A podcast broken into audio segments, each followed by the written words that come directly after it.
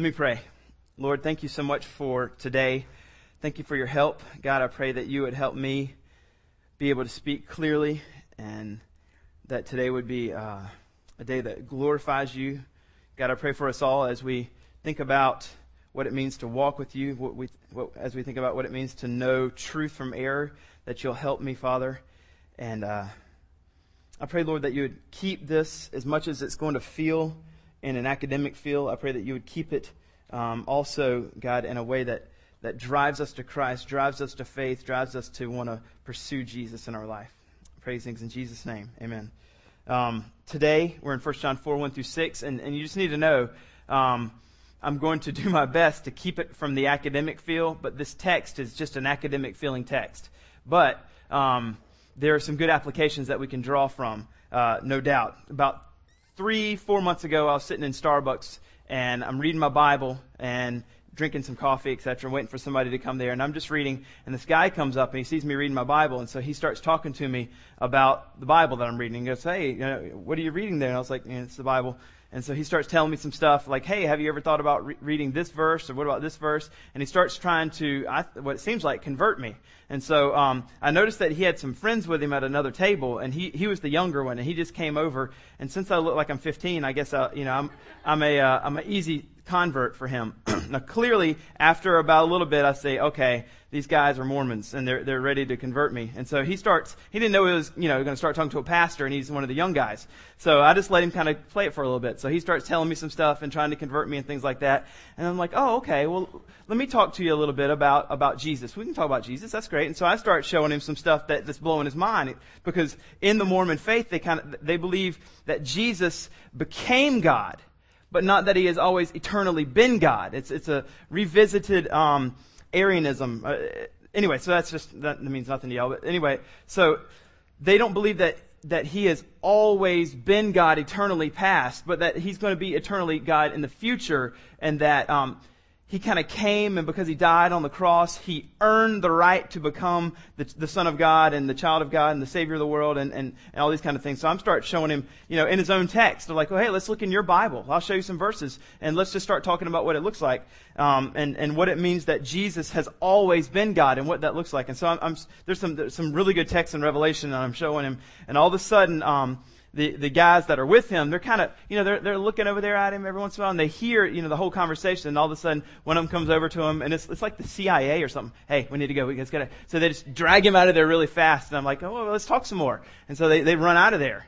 Um, the reason why I tell you that is because, um, in this, that we're going to see some things about, uh, John's warnings about people that are in this time, 2,000 years ago, but they're, they're here now, where they're going to they're going to talk about Jesus in a way that's going to make you think they're telling the truth. We're going to talk about false teachers, and we're not going to talk about false teachers where it's just blatantly like we hate Jesus and Jesus is wrong and we believe in you know XYZ religion that's not Christian. This is going to be a little bit more distinct. This is people who who sound like Christians. They they they talk like Christians, but in the end, if you start driving down deeper, specifically on the person of Jesus, you can see that they're not. So that's what that's what John's kind of warning them about. Um, what happened here in first in First John, uh, just kind of give you a little bit of review. Uh, John had gone and um, preached to these guys. He had been a friend of them, and then they needed to hear.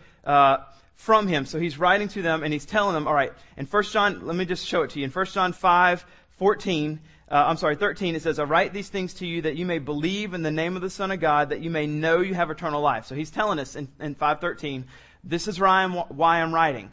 He wants them to know that they can have assurance in their salvation. So over the course of this letter, as John's writing to them, um, he's combating some of these people. Some of the, there's some people in this, this group who had kind of risen up um, and started, and this happens in everywhere, but they started preaching incorrect doctrine.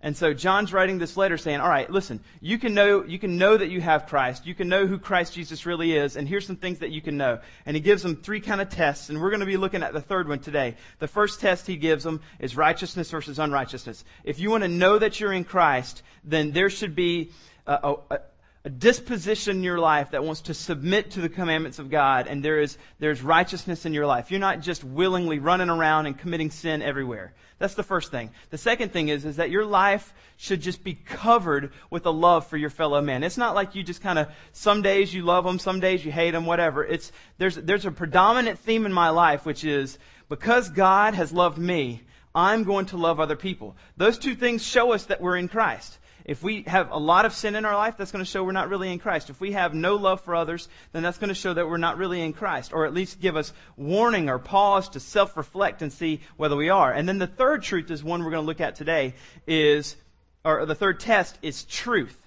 And what we mean by this is that there are some specific things that we as Christians need to believe there's, there's basic tenets of the Christian faith that we have to believe in order to be Christian. Um, and there's going to be some people, and, and, this was what's going on here, who say they're Christians, but they're, they're not really. And, and John's already kind of addressed them once. Um, and I, if you want to, you can look over with me in 2.18, and we can just see how John feels about them. In 2.18, it says, Children, it's the last hour, and I've already, and you've heard that Antichrist is coming, and so now many Antichrists have come. And so how John feels about these people, that these false teachers that are distorting the truth of Jesus, um, is that he calls them the Antichrist. Um, he said they're antichrists. They're absolutely false teachers. And then we've already unpacked this whole section here. Um, but in 218 through basically uh, 228, uh, 27, he unpacks what it means to uh, to understand truth and that these people that are speaking incorrect truth at this time are the Antichrist, or they're false teachers. Um, and, and 219 says, they were with us for one, one time, for a little while, but these Antichrists, finally their heresy became so evident to us that they went out from us. And they went out from us so that it might become plain to us who are still here that they aren't of us. That they are false teachers, that they are Antichrists. And so, whenever we're involved in church and we're wanting to know, am I a Christian? Am I really in the faith? And, and 513 wants to let us know that we can have assurance. We, we test our lives by righteousness. We test our lives by love, but we also test our lives by truth. And if we find ourselves walking away because there's certain things that we don't want to hold on to, well then we're, we're 1 John 2.19. We're proving that we were never in the faith. We're proving that we were, we were never in the church. And that's where we are today. Now, um, one, one thing we need to see is, uh, I, I kind of pointed this out last week, is John finally has called the Holy Spirit by name. He, he mentions him in, in over in chapter 2 when he talks about, about the anointing. Now in, in 324, um, he actually mentions him by name. Whoever keeps his commandments abides in him and he in them. And by this we know that he abides in us by the Spirit whom He has given us. So John has now mentioned the Holy Spirit to us by name. All right, and so we're understanding. All right, we're about to go into a section on truth. We're going to uh, uh, this section on this third test of truth, and I've just mentioned the Holy Spirit in 324. Big, huge red flag on how you can understand and know who truth is. And if you flip over to John's Gospel in 14, chapter 14 and 16, he tells us some of the things the Holy Spirit does. One of them, which is, he leads us into truth. He leads us into truth. So we know that the Holy Spirit's huge here in being able to know what truth is, know what the right things we're supposed to believe, and, and the things that, that we can't have. Now here's a danger that we can, that we can find ourselves in. There's, there's kind of two little dangers here, um, that happens. And th- it's this. There's some people who, um, they become Christians and they're really not into this thing truth. They're not really into it. They're just kind of like, you know, I'm into the experience. I don't really want to have the, the doctrine and the definitions and the, the preciseness of language and theology. I'm just into the experience I have with the Spirit, um, and, and I, that's all I want. And then there's other people, and, and the danger going down that is just the emotionalism of everything. But the other side, which may be more like us, like Remedy, if we're just honest, um, which is we have to have precision.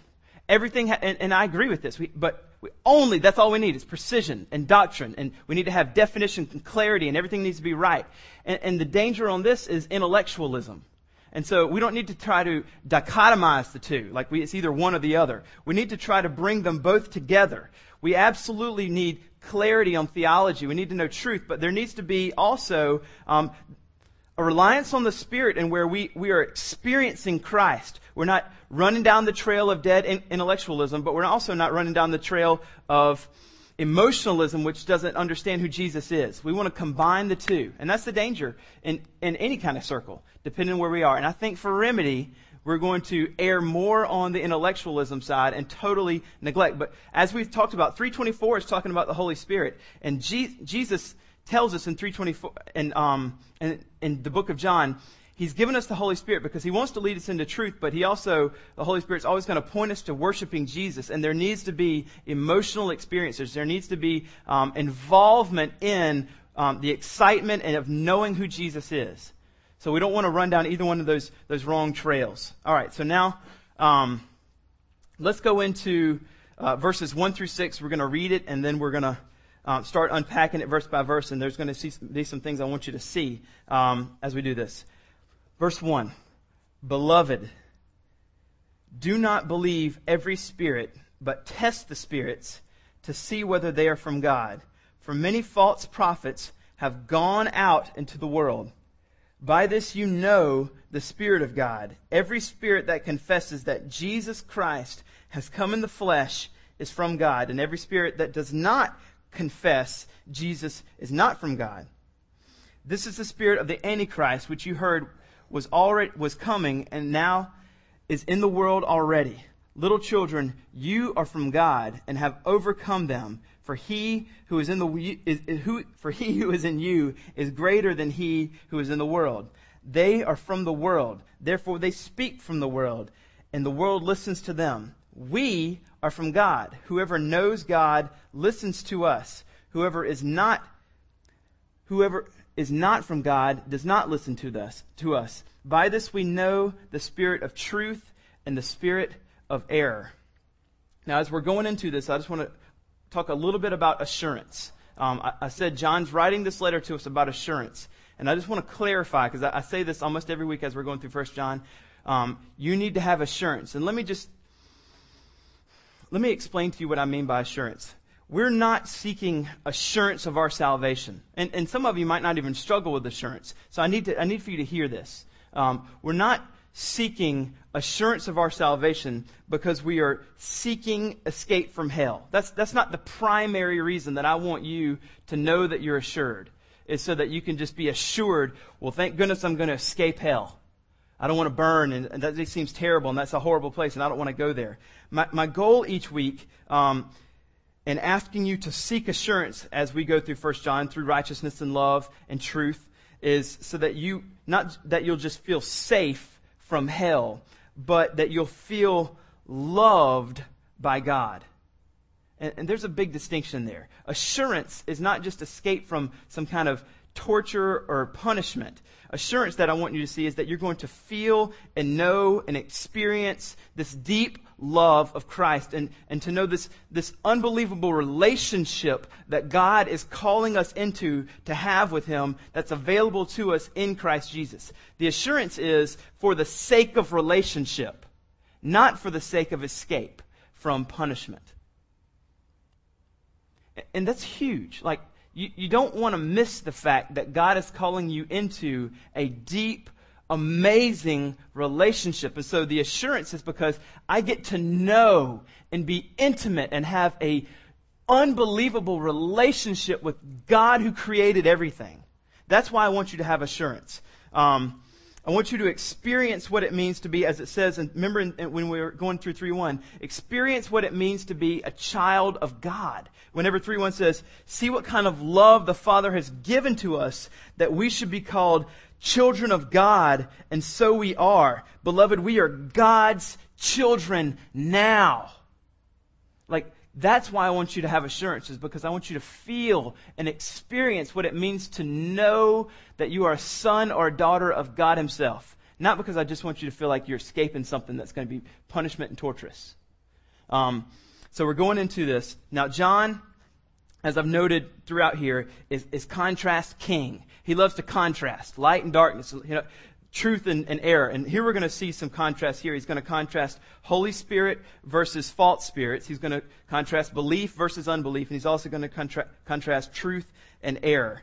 Um, and as we go through this, as I said, there's going to be some theological and academic feel, but there's going to be application coming, and I just want you to kind of stick with me. And this application will be a big, huge, large application for us all. Um, but I think it's good. I think it's really good. Um, so, so bear with me. And it's not because I wrote it; it's because I'm going to read some guy, and he's going to tell you what it is. All right. Um, four one. I just didn't want to sound like sound boastful. I wrote this great application for you all today. No, I didn't do it. Um, all right. Let's look at verse one here. It says, "Beloved," and again, John just showing his pastorly love. You'll see in 4, in 4 1 it's beloved and, and 4 4 it's little children. It's just all over, like 218 children. He's always calling them beloved and children, beloved and children, just showing how pastorly he is and how much he affectionately loves these people.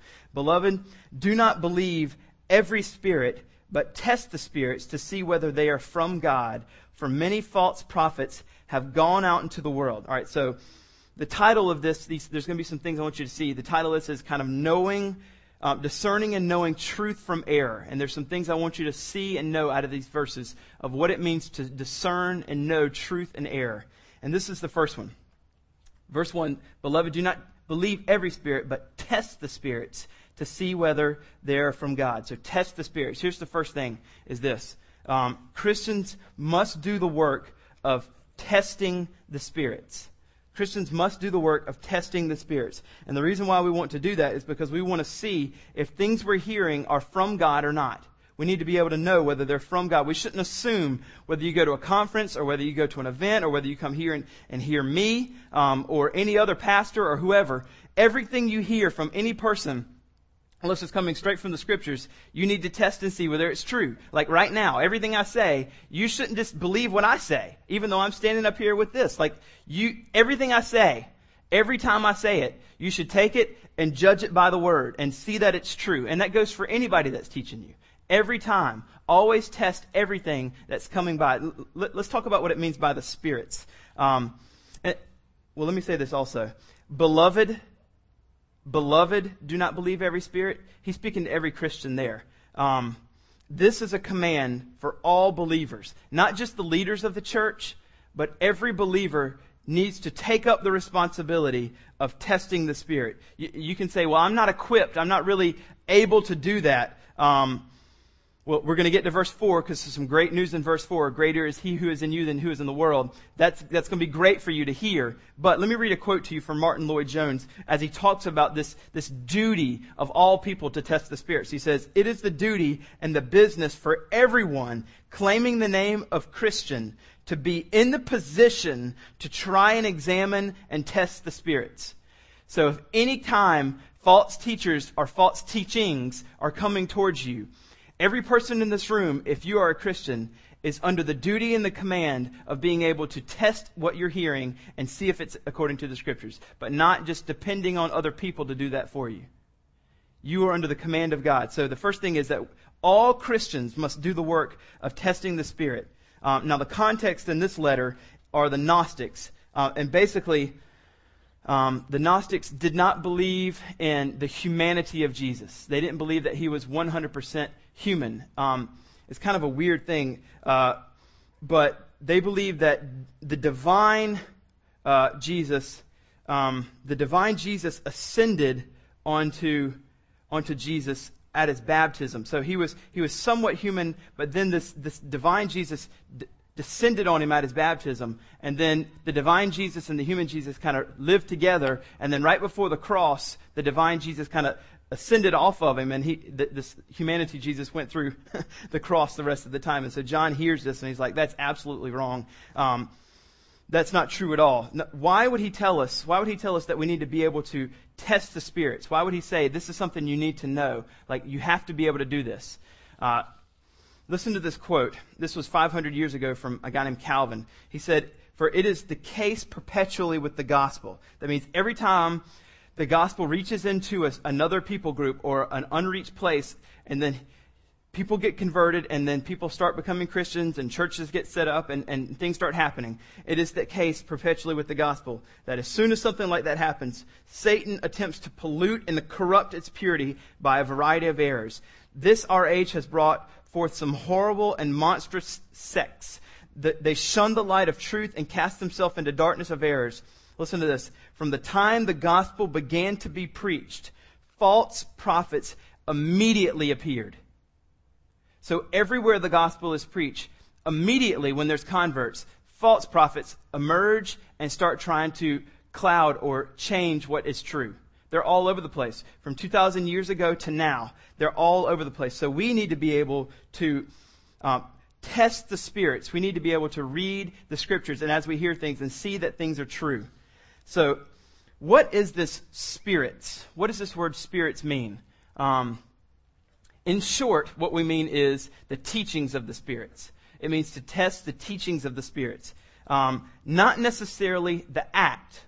Uh, we want to test the spirit itself, the teaching itself, not the act of the spirit. Because demonic spirits can sometimes do miraculous things. And so if we just test the act, oh, there's a, there's a miraculous thing, it must be from God. Well, that's not, that's not a good idea. We don't want to test the acts it's doing. We want to test the teaching or the spirit itself and see whether it's from God. How can we do this? And I'm going to, I think there's two ways we can do this. Um, and one's very obvious. I've already been saying it the whole time.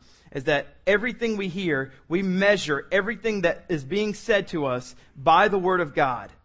We measure everything that's being said to us by the Word of God. 324 tells us we have the Holy Spirit inside of us now. And since we have the Holy Spirit, we have the ability to take what's being said and compare it to the Word of God. People who are not in Christ, who are not in Christ don't have the ability that we have. People who are not in Christ don't have the Holy Spirit inside of them. So when they read the Bible, it's kind of like the peanuts, uh, the peanuts teacher. Wah, wah, wah, wah. Like, I don't understand. Like, I don't have insight. It's just, but when we read it, like we have insight. Okay, I see what's being said here. It's not some kind of weirdness. I understand what it is. So when we hear teachings, we're able to discern, okay, that doesn't sound right. I'm going to go into here and I'm going to look at this.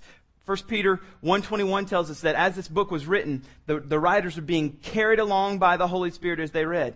2 Timothy 3.16 says that all scripture is God-breathed. So this book, though it was written by man, was written by God himself. And so this book is absolutely true. And we can test everything that's being said to us by this book. So that's the first thing, is that we, we measure everything being said to us by the Word of God. The next thing is this, that as we're having conversation with this person and we show them in the scriptures, if they say something incorrect and we're like, okay, I'm discerning that's not correct. Let me show you in the Word of God how that doesn't measure up. The second way we can test the Spirit or we can see that they're from is when they hear the Word, when they see what they've said is wrong, that they conform their life to what it says. That's the mark of a true teacher. When the truth of Scripture confronts their wrong theology or their wrong thoughts or their wrong teachings, they change according to what this says, and they don't try to just stick what they say and try to distort what the, what the Word of God says. So those are two things we can say. So what does this mean for us in 2010? What does all this mean for us right now in 2010?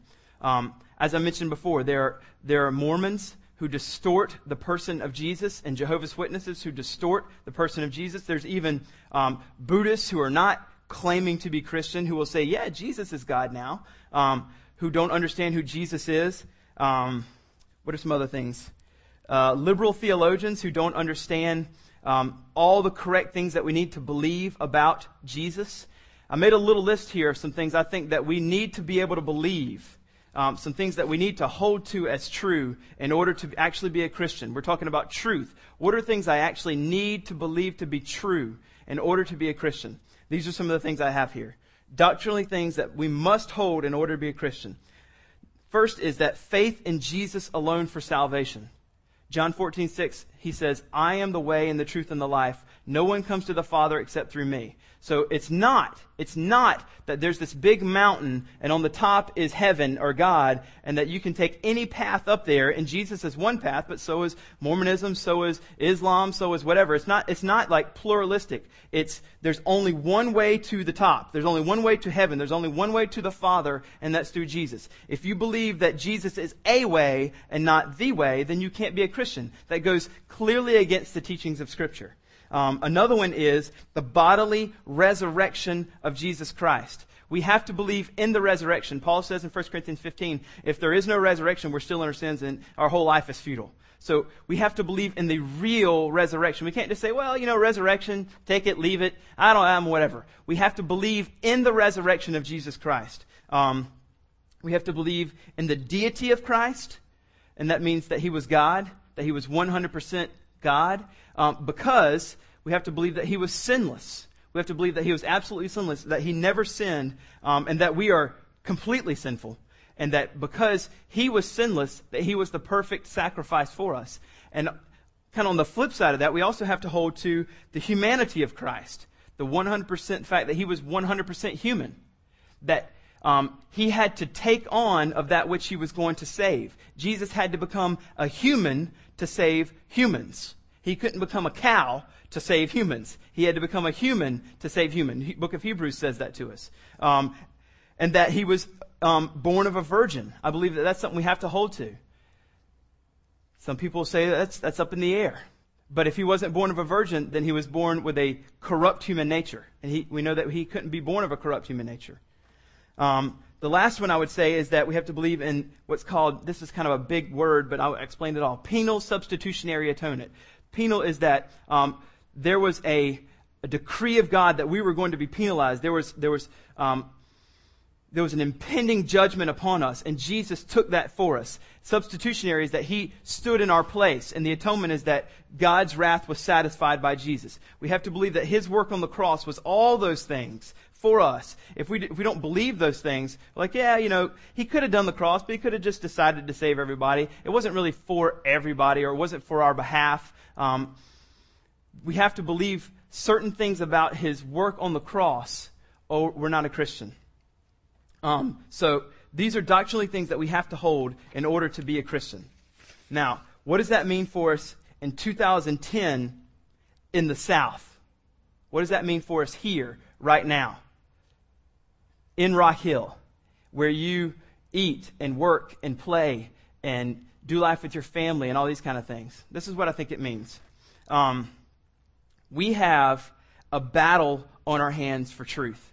There's a battle for truth. I mean, honestly, in evangelism, it is very difficult today to try to share Christ with people because it seems like everyone is skeptical. Everyone is, is skeptical of the word. Everyone is skeptical of, uh, of our intentions. Everyone is skeptical of everything. So we have a battle on our hands now and the way we treat, we speak and the way we, we tell people truth. So we have to be extra precise. We have to do even more harder work for truth. We have to pray even harder these days. We have to ask that God would grant us words of truth that will land on hearts and that people will be receptive. And we have to pray for their hearts before we speak to them. God, let their heart be receptive to the things I'm going to say. That's what it means for us in evangelism here in Rock Hill in 2010 because people are skeptical they don't believe truth, and we have to do a lot of work to try to explain to them the scriptures. We're commanded in this, in this text to be able to test the spirits, but we're also, I think, commanded to be able to give an account. Um, it tells us in, in 1 Peter 3, I think it's 15, um, that we need to be always be prepared to give an account for the, for the hope that we have. So we need to be able to be prepared in order to speak the gospel to people. Um, here's the bottom line. I think this is the bottom line. What, I was, uh, as I said, I had that, that conversation in Starbucks. There was another time where I was at the grocery store and um, I was packing my car with groceries, and this lady came up to me and started handing me these these Watchtower magazines, and I was like, "All right, here we go. This is going to be great. I love this. Um, this is the, the Jehovah's Witnesses." Um, and so she started handing me stuff, and it, basically the, the idea is they don't believe in in the fact that Jesus was eternally God's Son, and that only 144,000 get to go to heaven, and that um, the only way that you can actually kind of be saved or achieve salvation is by, by good works, and the salvation you achieve would just be here on earth. You don't even get to go to heaven. And so I, I kind of knew some of those things, and so she's handing out these things, and I saw Watchtower. I was like, all right, here we go. This is going to be fun. So I start saying, all right, let's talk about Jesus. Here's the bottom line. Whenever you, whenever you want to have a conversation with anybody who, and it's so, so distinct because um, there are, there are sects or cults who say that they love Jesus, but they distort it. They have it completely wrong on just a little bit. The bottom line question, the way to, to narrow it down, not talk about whether, you know, Jesus and Satan were brothers and, and all these kind of like, don't get caught up in all those things. Just, just narrow it to one thing. One thing. We're going to talk about one thing. Jesus. I don't want to talk about, you know, whether we're going to have our own planet or all these kind of things. We're just going to narrow it down to one thing. Jesus. Who is Jesus? Has G- did Jesus have a, a starting point? Did Jesus have a created time? Or has he always eternally existed? That's, you just need to narrow it down to that. Don't, don't argue about planets or whatever.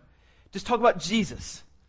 If you believe, if, if someone says, I believe Jesus was at one point created, that he had a beginning point, and now he has become, or now that he has achieved his work on the cross, he is God now, they'll say, yeah, Jesus is God. Okay? That's not what I want to talk about. Tell me more. Has he eternally been God? And did he have a time where he entered into time and the incarnation became human and is always human now? narrow it down to Jesus. All right, so that's that's the bottom line question. So she starts coming to me and starts you know talking about being able to work and hand out magazines and you know we can not be a part of the 144 and I don't want to talk about that stuff. I want to talk about Jesus. Do you think Jesus eternally always existed? So we got into a little bit of disagreement. She wanted to have some more conversation, so she brought her elder, and so we we talked for a while. Um, the, the elder was an African American, and he wanted to talk about uh, and he was totally right in this. He wanted to talk about how African Americans have been uh, mistreated in America. And, you know, I can't, I can't disagree with that. Of course. And I just kind of kept shifting it. Listen, I don't really want to talk about that. We can talk about that later, but right now there's one primary thing we need to talk about. Jesus. And so I just kept pointing, kept pushing, and kept pushing. And we finally got to, down to the point is this. He said, I believe Jesus was created. And I said, I don't believe Jesus was created. There's our distinction. If we can, I'm not going to budge on that. You need to know, I'm not going to change on the fact that I don't think, I think Jesus was God always. Are you going to change? I'm not going to change. Well, if I show you in the scriptures that he always, always has been God, are you going to change? I'm not going to change. Because I showed him in the scriptures. Here's verses that say where I'm God and I've always been God and I'm not changing. Well, then we can't have a conversation anymore. I'm going to keep praying for you. I'm going to pray that, that God, and I, I mean, I told him, I'm going to pray that God will take off the scales of your eyes and let you see who Christ truly is. Narrow it down to Christ. You need to talk about Jesus and not, not the other things that they want to talk about. So that's, that's the first one, is that we need to be able to have um, the desire in us. We, we need to do the work of testing the spirits. And it's difficult sometimes. But if you can just, let's just talk about one thing and Jesus and Him being eternally God and being man forever. Let's just talk about that. Do you believe those things? That, that'll narrow the stuff and you won't talk about you know, secondary and tertiary arguments after that. All right, so let's go down over to 2 through 4. Um, By this you know the Spirit of God, that every spirit that confesses that Jesus Christ has come in the flesh is from God, and every spirit that does not confess Jesus is not from God. This is the spirit of the Antichrist, which you heard was coming and is now in the world already. 4. Little children, you are from God and have overcome them, for he who is in you is greater than he who is in the world. Now, you need to probably underline that and memorize that because that is huge for you. If you feel ill equipped to be able to talk about Jesus with people, if you feel ill equipped to be able to test the spirits, I can't do that. Well, um, greater is he in you than who is in the world. Satan is in the world and has rule and dominion, and he does not have rule and dominion over you. Jesus is in you, and he is greater. So you have the ability by the power of the Spirit to be able to do it. Praise God, because none of us, none of us would have the ability without God. Um, so let's look at two. Let's look at two. This is the point here. The ability to know and discern truth comes from God in you. The ability to know and discern truth comes from God in you. Greater than, for, uh, let me read it again. For he who is in you is greater than he who is in the world. So the reason why we have the ability to do this is because God is in us. Um, let me switch over to four here.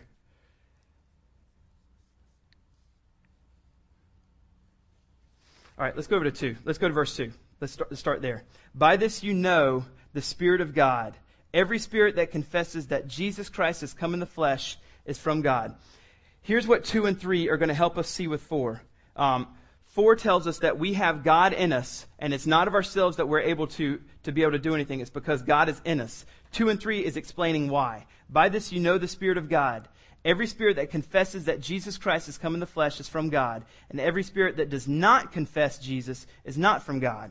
All right, let's, let's look at this word confess and understand what it means here. All right, confess. because that's really easy to do. Um, if if one of my children has harmed the other one, and I say, uh, "You hurt their feelings, or you hurt them," I want you to go apologize. They can walk up to them and with with no emotion and no real contrition say, I'm sorry, and then they can walk away. So this confession doesn't, it's not necessarily the words as much that we're talking about in this confession. So when we hear, um, every spirit that confesses that Jesus has come, that doesn't necessarily mean it's with real contrition. Let's look at verse 1 9. 1 9, it says this. If we, same word, confess, if we confess our sins, he is faithful and just to forgive us our sins and to cleanse us from all unrighteousness. Now here, this is not just a mere acknowledgement. It's not just going to God and saying, God, I've sinned.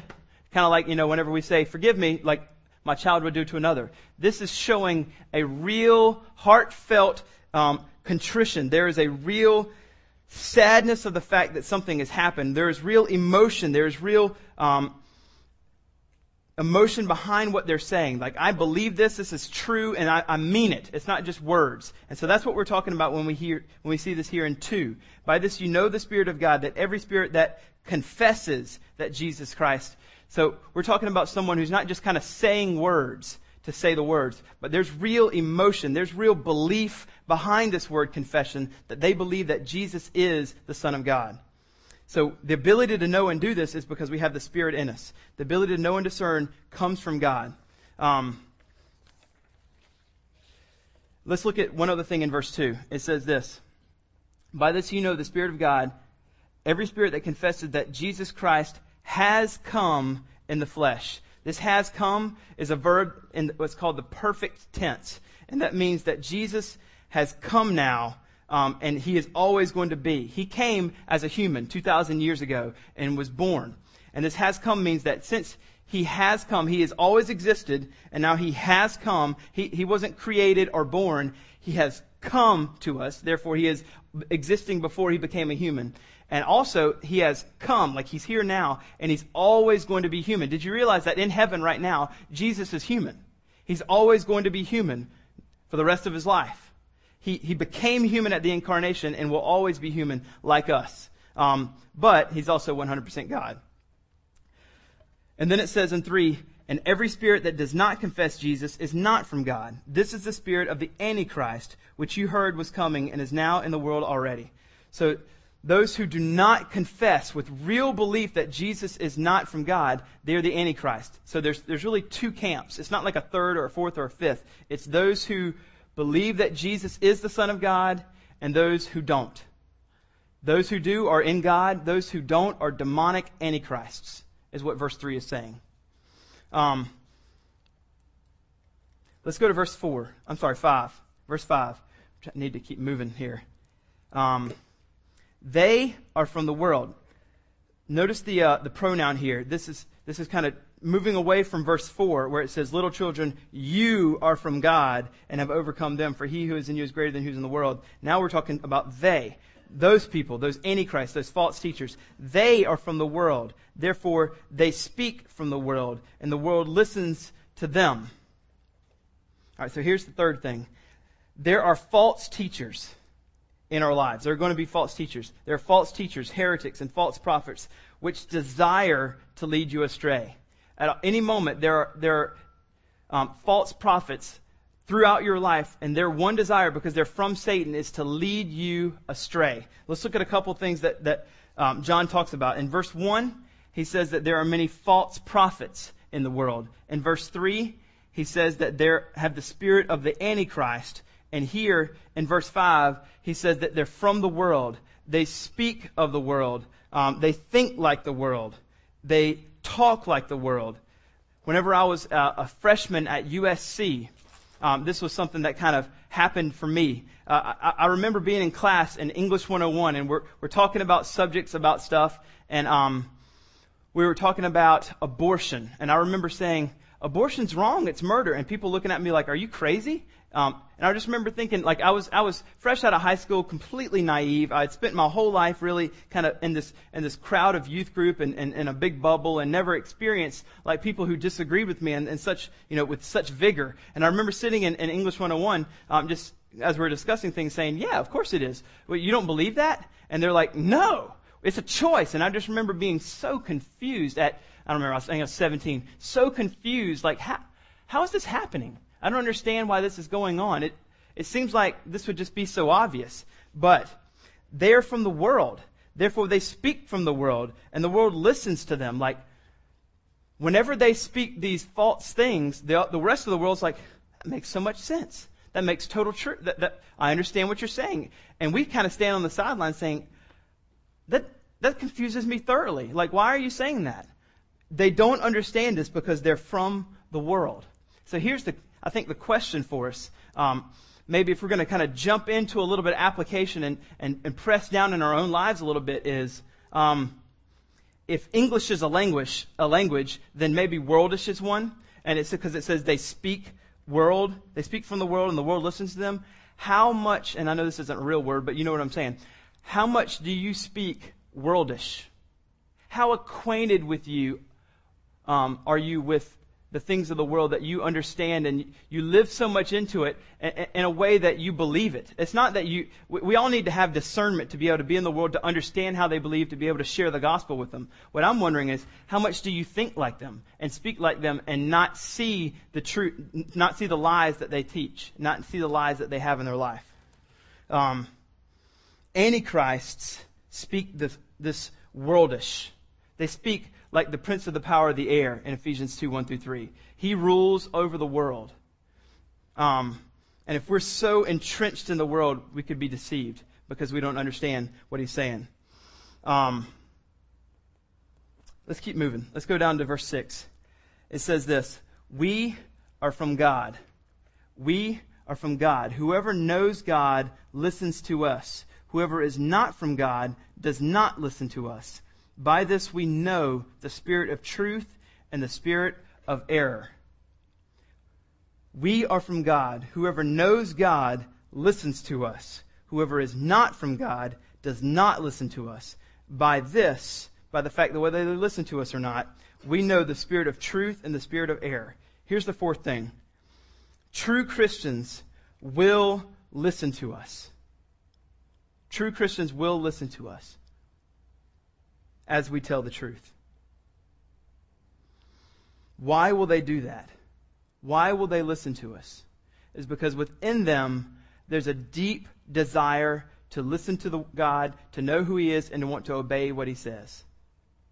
Just yesterday, I was having, uh, we, we had some candy in our house, and my son um, had his candy, and my daughter, my daughters had their candy, and they went to the table and they were eating their candy, and I told he's two, and I mean he is just berserk after candy. He loves it. And I told him, Aiden, you can't have their candy. Okay. I want to eat their candy. Like, okay. He, he, he agrees with me. You can't have it. And so they, they, for some reason, leave it on the table. And so, um, he comes up to it and he looks around and I, am watching him. He looks around and I said, Aiden, don't take that candy. You can't have it. Okay. And he stands there and JC comes in and he kind of looks over at her and sees that I'm not looking. He grabs it and puts it in his mouth. And JC freaks out. She, with, she's so angry at him, she grabs his face and I'm, I'm not making this up, pries open his mouth and takes the candy out of his mouth and goes over to the sink and like washes it off and keeps it, wraps it back up. This is mine. What is it that made Aiden desire that candy so bad? Like I, I told him, I said, Aiden, that's not yours. You can't have it. Don't use it. Don't take it.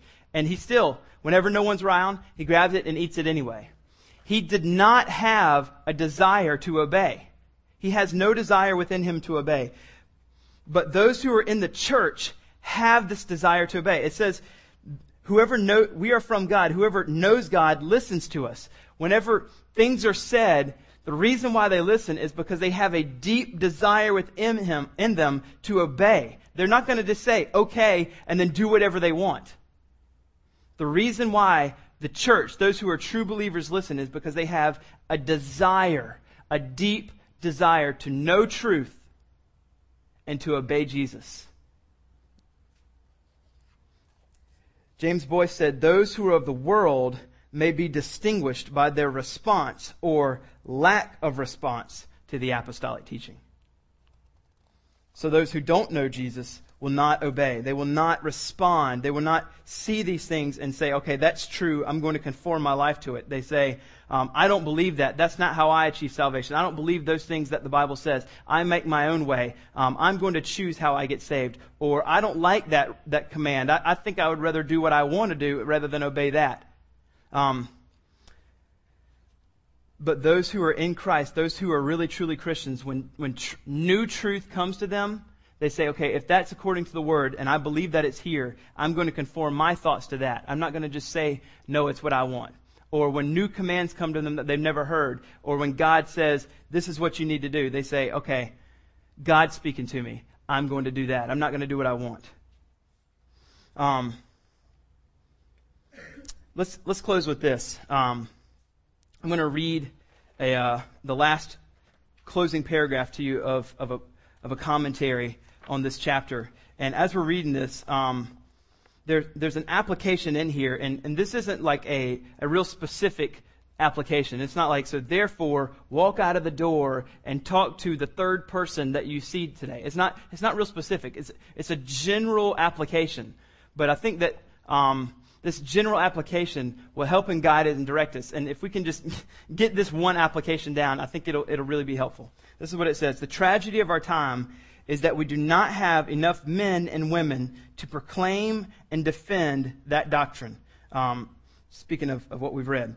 So the truth is not clearly defined and the way is not clearly illuminated. The doctrine of the apostles, the only true doctrine of the church, illuminates it and the incarnation of God's Christ defines and gives a focal point to that doctrine. It is for us to determine whether or not whether or not we believe that doctrine and if we do to respond to it. There are not three ways according to the apostle. Like I said before, there's not like God's way and then demonic way and then way 3. There are not three ways or four or five um, or more. There are only two ways. So as we look at this, there's only two ways that we can live our life. There are only two ways we can react. Only two ways we can walk. The way of the truth and the way of error. The way of Christ and the way of Antichrist. We are called to serve Christ, and those who are truly of God will do so. So the application, though it's, it's not real specific, it's broad. We are called to serve Christ. That's your calling. To serve Christ. And those who are really Christ's, those who are really of God, will do that. I'm going to close in prayer, and then we're going to worship through song. Um, and then after that song, we're going to take the Lord's Supper. So um, Cameron can go ahead and come out, and we're going to sing, and then I'll come up for the for the Lord's Supper. Let's pray. Lord, um, the application for us is, is clear that as we walk through life and we, we're seeing assurance of salvation, that we're supposed to know and be able to discern truth. And as we have that, as we have truth and we conform our lives to the true things that the Bible tells us, we decide to serve you. We decide to live for you. We don't take and pick and choose the things that we want out of your word. We don't take and pick true things or doctrinal things that we like or don't like. What the Bible says is what we believe, and what the Bible says is what we do. And we serve Christ with our whole life. I pray for us all, God, that we'll um, not hear things that we're supposed to do, and as we hear them, just kind of decide whether that's going to meet our needs or say, yeah, I'll obey that one, but I won't obey this one. But that as we hear things from your word, that we'll obey them. And as we hear truth from your word, that we'll agree because it's your word, we're going to believe it. We won't rebel against the things in your word, the truth that comes from it. We thank you for the cross and we thank you for the gospel. We thank you for the fact that Jesus came and died for us on our behalf, and that because of him we can have life. Be with us now as we sing and worship and as we go into the Lord's Supper, as we celebrate the goodness of Christ. We pray these things in Jesus' name. Amen.